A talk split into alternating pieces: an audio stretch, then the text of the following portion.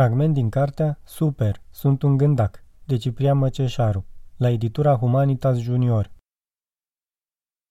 În cele din urmă reușiră să ajungă în clasă. Copiii se buluceau în jurul lor, râdeau și încercau să tragă de pătura cu care era învelit Andrei. Domnul Stănescu se străduia din răsputeri să-i alunge și îl duse pe fiul său într-un colț lângă tablă, așteptând să vină profesorul de matematică, domnul Anton, cel care ar fi trebuit să țină prima oră în ziua aceea. Între timp se ivi și timp, tot un zâmbet și începu iar să strige. Gândacu, gândacu... O ținură tot așa încă o vreme până când domnul Anton își făcu apariția. Copiii își ocupară rapid locurile în bănci, cu ochii încă sclipindu-le de entuziasm. Bună dimineața, domnule profesor, spuse tatălui Andrei. Bună dimineața, domnule Stănescu, mă bucur să vă revăd. Ce s-a întâmplat? întreba Anton. Cine e acolo? Andrei? Bună dimineața, domnule profesor, se auzi o voce de sub pătură. Bună dimineața, răspunse profesorul, apoi își mută privirea spre domnul Stănescu. E bolnav? Ă, da, am putea spune. Auleu, zise Anton și făcu un pas în spate. E contagios? Ă, nu, nu cred. Nu credeți, zise profesorul de matematică. L-ați adus printre atâția copii și nu știți dacă e contagios? E o dovadă de irresponsabilitate. Domnule profesor, ce vreau să spun e că nu știu exact ce s-a întâmplat cu el, dar sunt sigur că nu e contagios, zise tatălui Andrei, dorind să scape de o acuzație care la urma urmei îi se părea și lui întemeiată. Aoleu, și ce miroase așa?" zise domnul Anton apucându-se de nas. Mi-e teamă că fiul meu. Hm, vă rog să-mi explicați ce se întâmplă, mă depășește.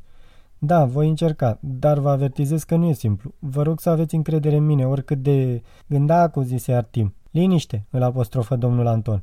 Oricât de greu ar fi să acceptați ceea ce veți vedea, sfârși fraza domnul Stănescu. Vorbiți ca un iluzionist. Ridicați odată pătura aia. Vă rog să nu uitați... Desigur, desigur, zise profesorul tot mai nervos. Andrei, ești pregătit? Îl întrebă domnul Stănescu pe fiul său. Abia aștept, zise băiatul. Gândacu, spuse iar timp, dar nimeni nu-l mai băgă în seamă.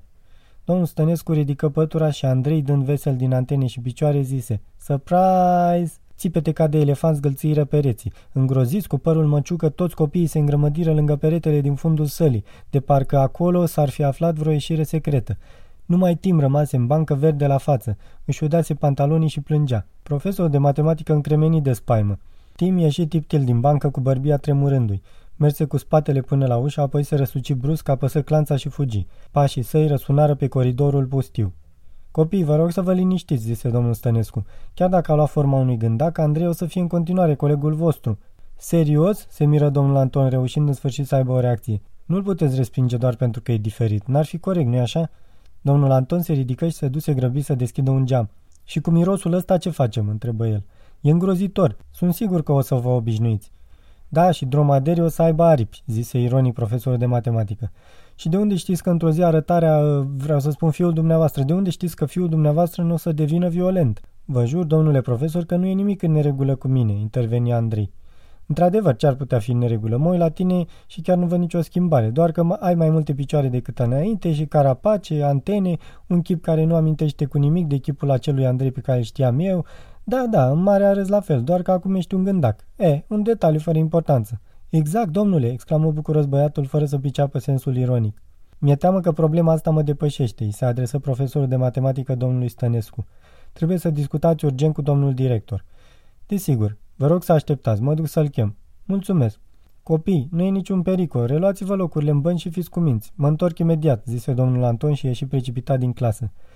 Temători, colegii lui Andrei se așezară rând pe rând în bănci. A fost un fragment din cartea Super, sunt un gândac, de Ciprian Măceșaru, la editura Humanitas Junior. Lectura George Hari Popescu